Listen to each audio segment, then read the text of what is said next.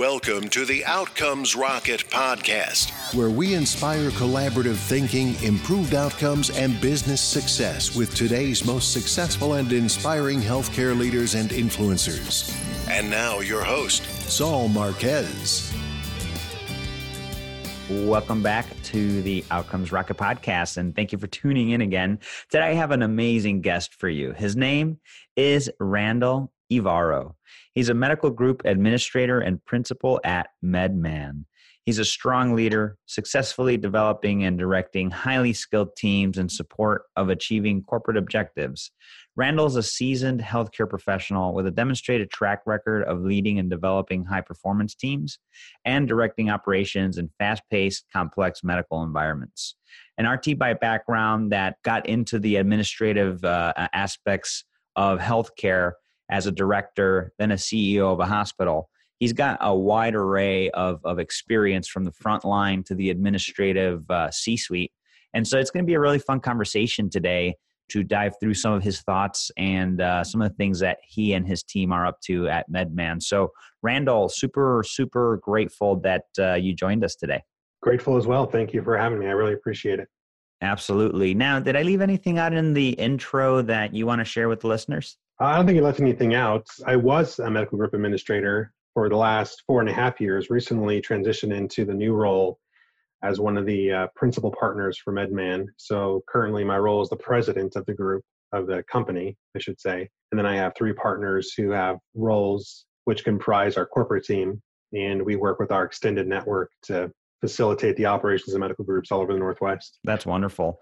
And uh, it's not easy. Physicians get into the business to care for people, and it's hard to do all things. You can't wear all hats. And so you guys fill a, a vital role. What would you say a hot topic that needs to be on every health leader's agenda today, and how are you guys tackling it? Well, for us as an organization, I think the thing that we get talked to the most about or we're discussing the most with is really this the issue going on right now in healthcare, which is uh, that of physician ownership.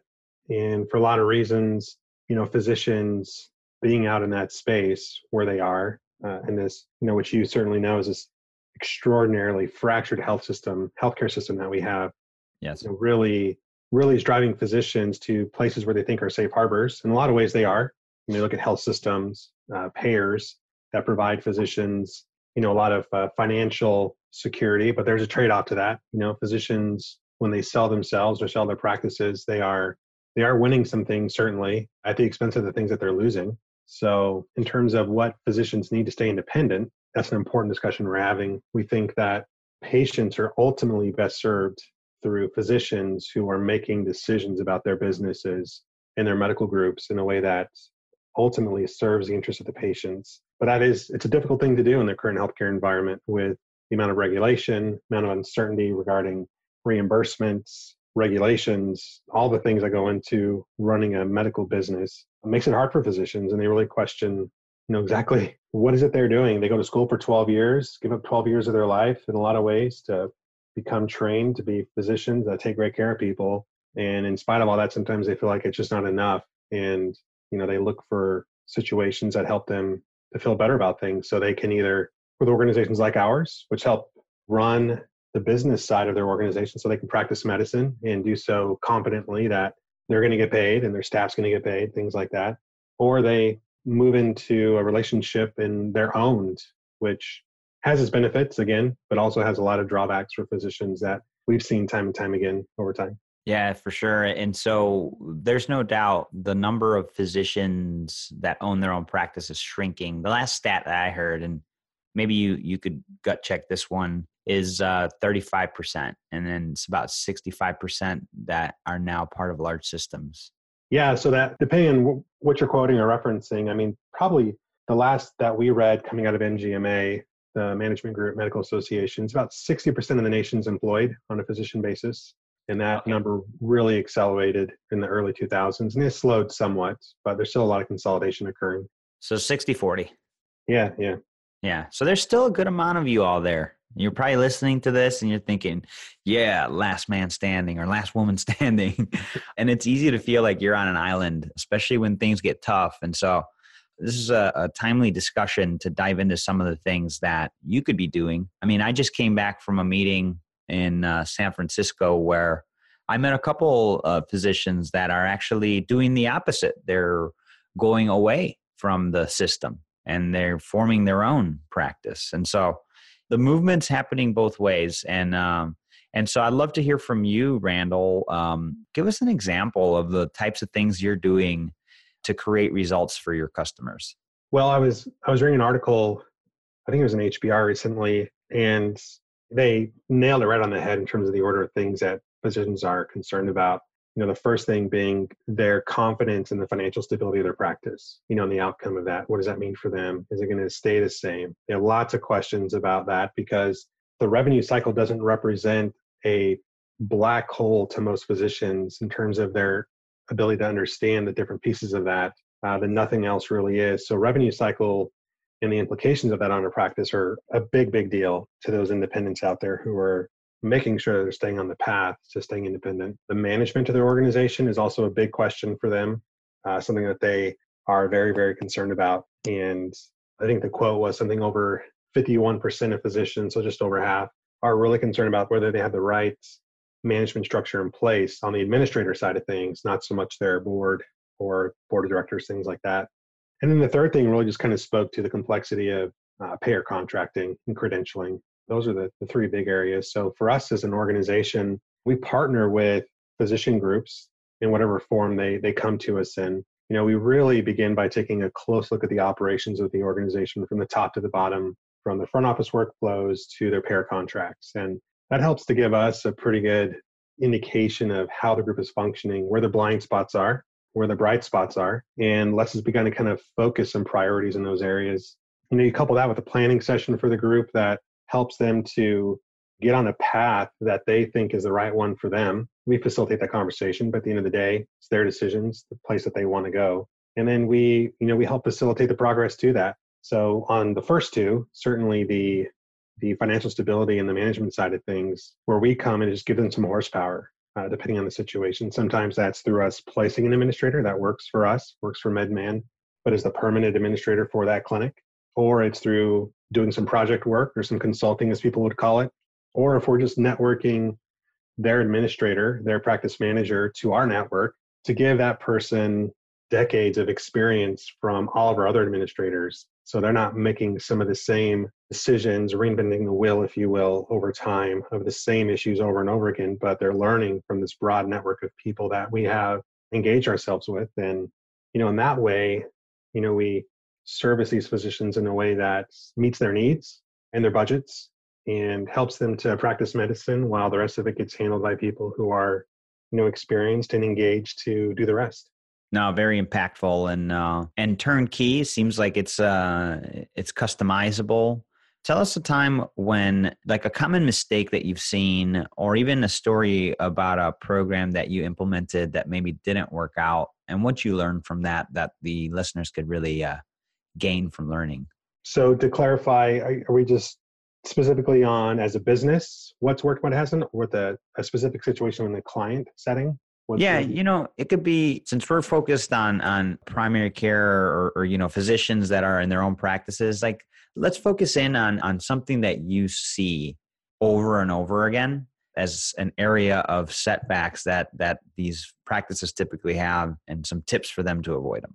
No, ah, very good. Well, I set the stage for to answer that question. Then, so as a company, what historically has always been the case is when physicians and their groups are most in crisis is when the phone rings from MedMan. And the company has a 40 year history of working with physician groups to help them meet their business goals, medical goals, whatever the case may be. So when you look at 40 years of history where physicians have said, Hey, I need help, inevitably someone at some point has to ask the question, why do they keep calling us when they're in trouble? what is the common common factor here that all these groups are experiencing so to answer your question in a roundabout way probably the the single biggest mistake or rephrase that probably the biggest opportunity for physician leaders in their groups owners board of directors whatever the case may be whatever the structure is is that it's important for them to understand the things that will be a guidepost in understanding the health of their practice in different ways. And it's pretty complicated. You know, the you know, everything from front office workflows to volume into the clinic to their documentation to their compliance programs to their revenue cycle, their credentialing, their payer contracting, you know, the HR elements, all these things that, you know, are typically pretty invisible or pretty in the background, you know, the business side of the practice are things that physicians, so long as someone's there to help them do what they need to do, while I'm not going to say it's not important to them, but it, it certainly fades into the back a little bit. Yeah. So as a board, they need to understand the things that they need to be seeing and why it's important to them and to pay attention to those things. If you if you begin to defer decision making strategically or tactically in a practice, or if you take your eye off the wheel and you're not paying attention to the things that help you understand your financial health as an organization, your AR, how healthy is it, things like that. Are we collecting? Are we not? Are we billing? Are we coding correctly? What do our curves look like? All these things. Then quickly you find yourself in trouble and underwater and having trouble paying the bills. So for us, the thing that we, we see on a regular basis are folks who get distracted for whatever reason. There's a lot of reasons for that. Mm-hmm. Physicians are every much a human being as the rest of us, and things happen in their lives that take their eye out the ball. And for us, it's really just kind of coming back to basics with them and finding why the fundamentals, the basic block and tackling isn't working in the practice and getting it fixed. Yeah, I think that's a really good call out, you know, and, and I would even go as far as saying, Randall, that this happens to a lot of entrepreneurs. They could lose track and of AR and, and and not really have a dashboard to see the key metrics and before you know it, you're out of business. Yeah, I mean it's it's no different than us as a company, you know, so we're you know having bought the company recently from the founder of the company and all of us having at one point or another been in medical groups and running the business we understand the importance of a good dashboard based on benchmarks that are relevant and that matter. Even more importantly understanding those benchmarks and what they mean in the context of the business health uh, is important. So for physicians and the folks who are running their their businesses it really is no different at all i mean they, they have to understand the data in context of what it means for them in the space that they occupy yeah, for sure. Mm-hmm. Makes a lot of sense. No, I'm glad you brought that up. And and you know, we talked about some of the setbacks and the oh wow moments. How about one of the most proud experiences you've had doing what you do? Want to share that? Well, of course. I don't know that I could call out one, and it's not because we're um that's not to brag. It's just to say that you know I think as a company, what we pride ourselves in is coming into a situation and having discussions with the you know the shareholders board of directors whatever the case may be and understanding you know what their burning issue is from an operations standpoint a business standpoint and you know our ability to go in and partner with them and their teams whatever that might be in their setting to get to the heart of that issue and then to begin to correct that and then to see a physician or a group of physicians looks like a very visual sigh of relief that okay this is going to be okay we can fix this and practice after practice that we interact with there's usually this one thing that was the tripwire to all the other things that happen in the practice and yeah. sometimes it takes a little bit of time to ask some questions seek some understanding and put some action plans in place and that really is probably the most satisfying part of what we do is helping them realize that they can be successful and they will be. They just need to stick to the path. So that's probably where we where we draw most pride in our work is in being able to accomplish what we set out to do with them. I think that's great. I mean, and I, and I just think about like, so I'm from Chicago, you know, and there's, you get the occasional real bad snow. And I've been stuck in the snow. It just, no matter what you do, what you try, it seems like you can't get out and then uh, you know here comes somebody to help you and you're just like oh my gosh finally i got out. And it's that feeling of relief and thankfulness that i think you're referring to and every situation is different. No it certainly is different in every situation and we have we have some very similar situations we're working through right now with different groups who for different reasons different times and different things have you know gone off course a little bit. And you know we've been asked if we can help and we're always up for the job but for the for the physician and what they're looking for to work through that issue and sometimes it's really just a difficult and uncomfortable and frank conversation about our priorities versus what they have been and yep. if they want to get from from uh, A to B, then these are things we got to do. Sometimes docs just want to have someone push back on them and make an argument and show some data as to why things are going to work the way that they should. And then they're willing to let you try and yeah. to show them that they could do it, that we could do it with them.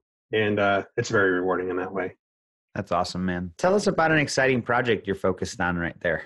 Well, you know, the, the history of MedMan, like I, I share with you, has always been that, you know, we're a practice management company, you know, but most physician groups are not going to seek out management if they don't, one, have an issue, have a crisis, or have something that's so broken they don't know how to fix. So typically, the type of uh, partners we come across are the people who are just in a bad place, a little beaten down, on the brink, if you will.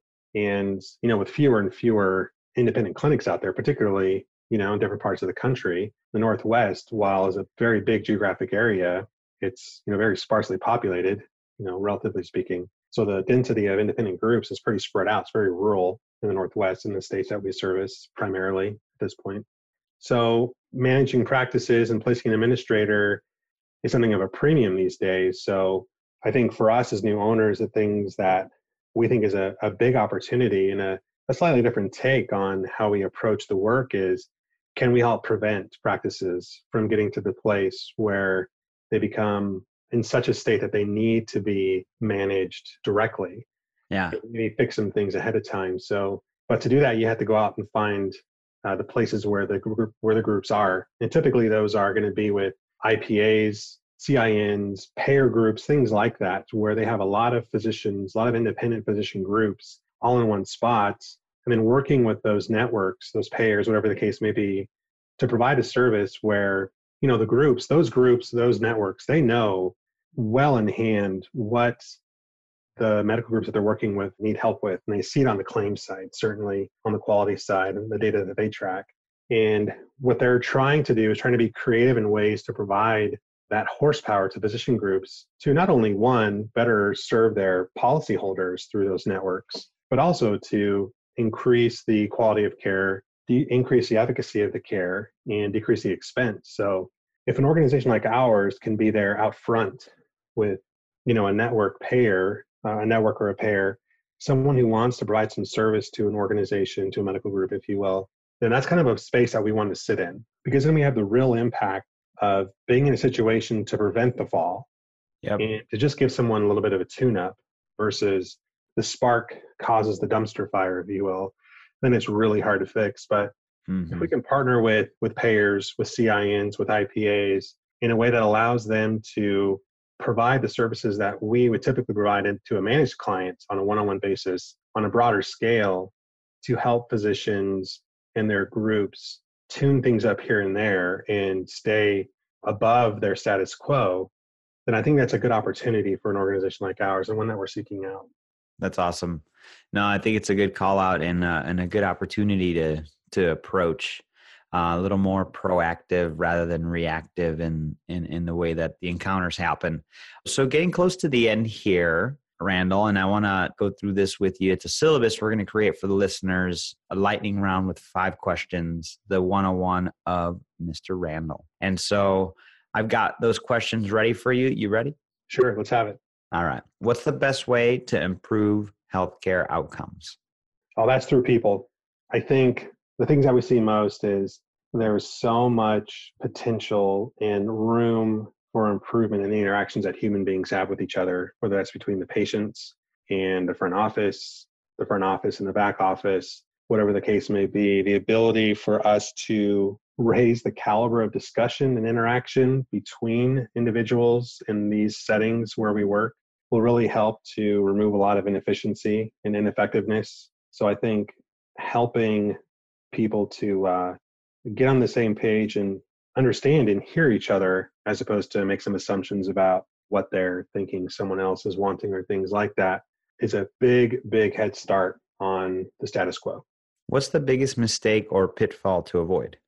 Well generally speaking i think that the biggest mistake or pitfall to avoid in these settings is to not be making assumptions about what is or what isn't happening and ask questions. So very much seeking to understand the situation before seeking to have yourself be understood So seek some clarity before you start being directive about what needs to be fixed or what needs to happen. How do you stay relevant despite constant change? Oh, that's through conversation. It's planting seeds. I worked with a physician here in town, great physician leader, a lot of experience, and had learned some really painful lessons in his career. A lot of which he learned from, thankfully. And I had the I had the pleasure of working with him for a few years.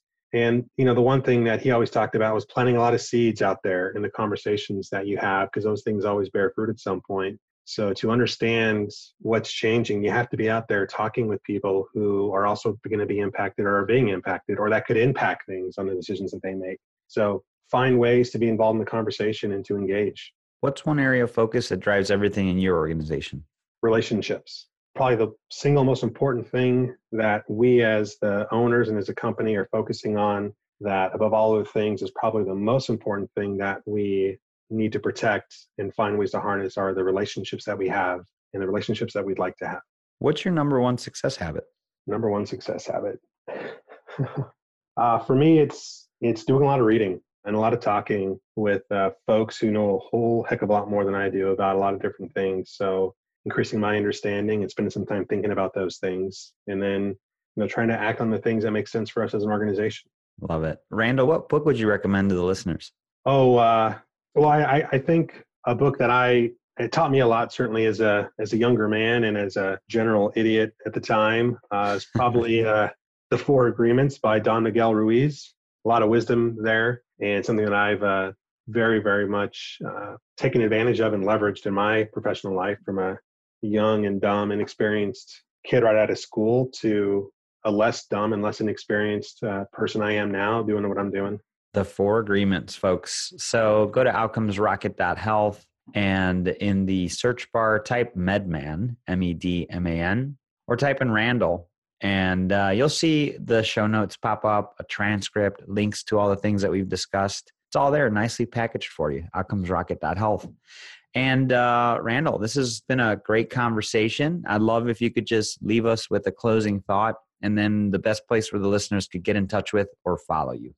Yeah, certainly. And thank you. It's been a wonderful conversation. I, and I very much enjoyed it. You can always get me at randy at medman.com. Probably the easiest way to do it. We're always a first name at medman.com.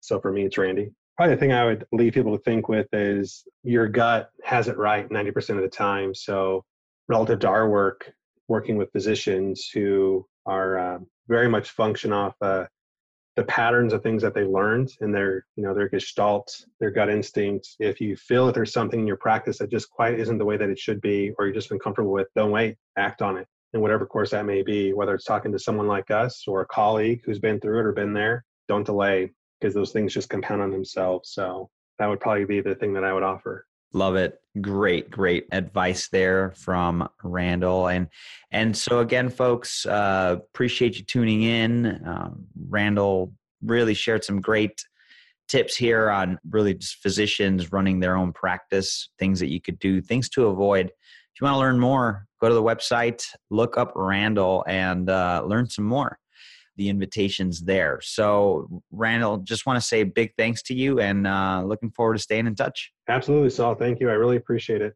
Take care. Thanks for listening to the Outcomes Rocket podcast. Be sure to visit us on the web at www.outcomesrocket.com for the show notes, resources, inspiration, and so much more.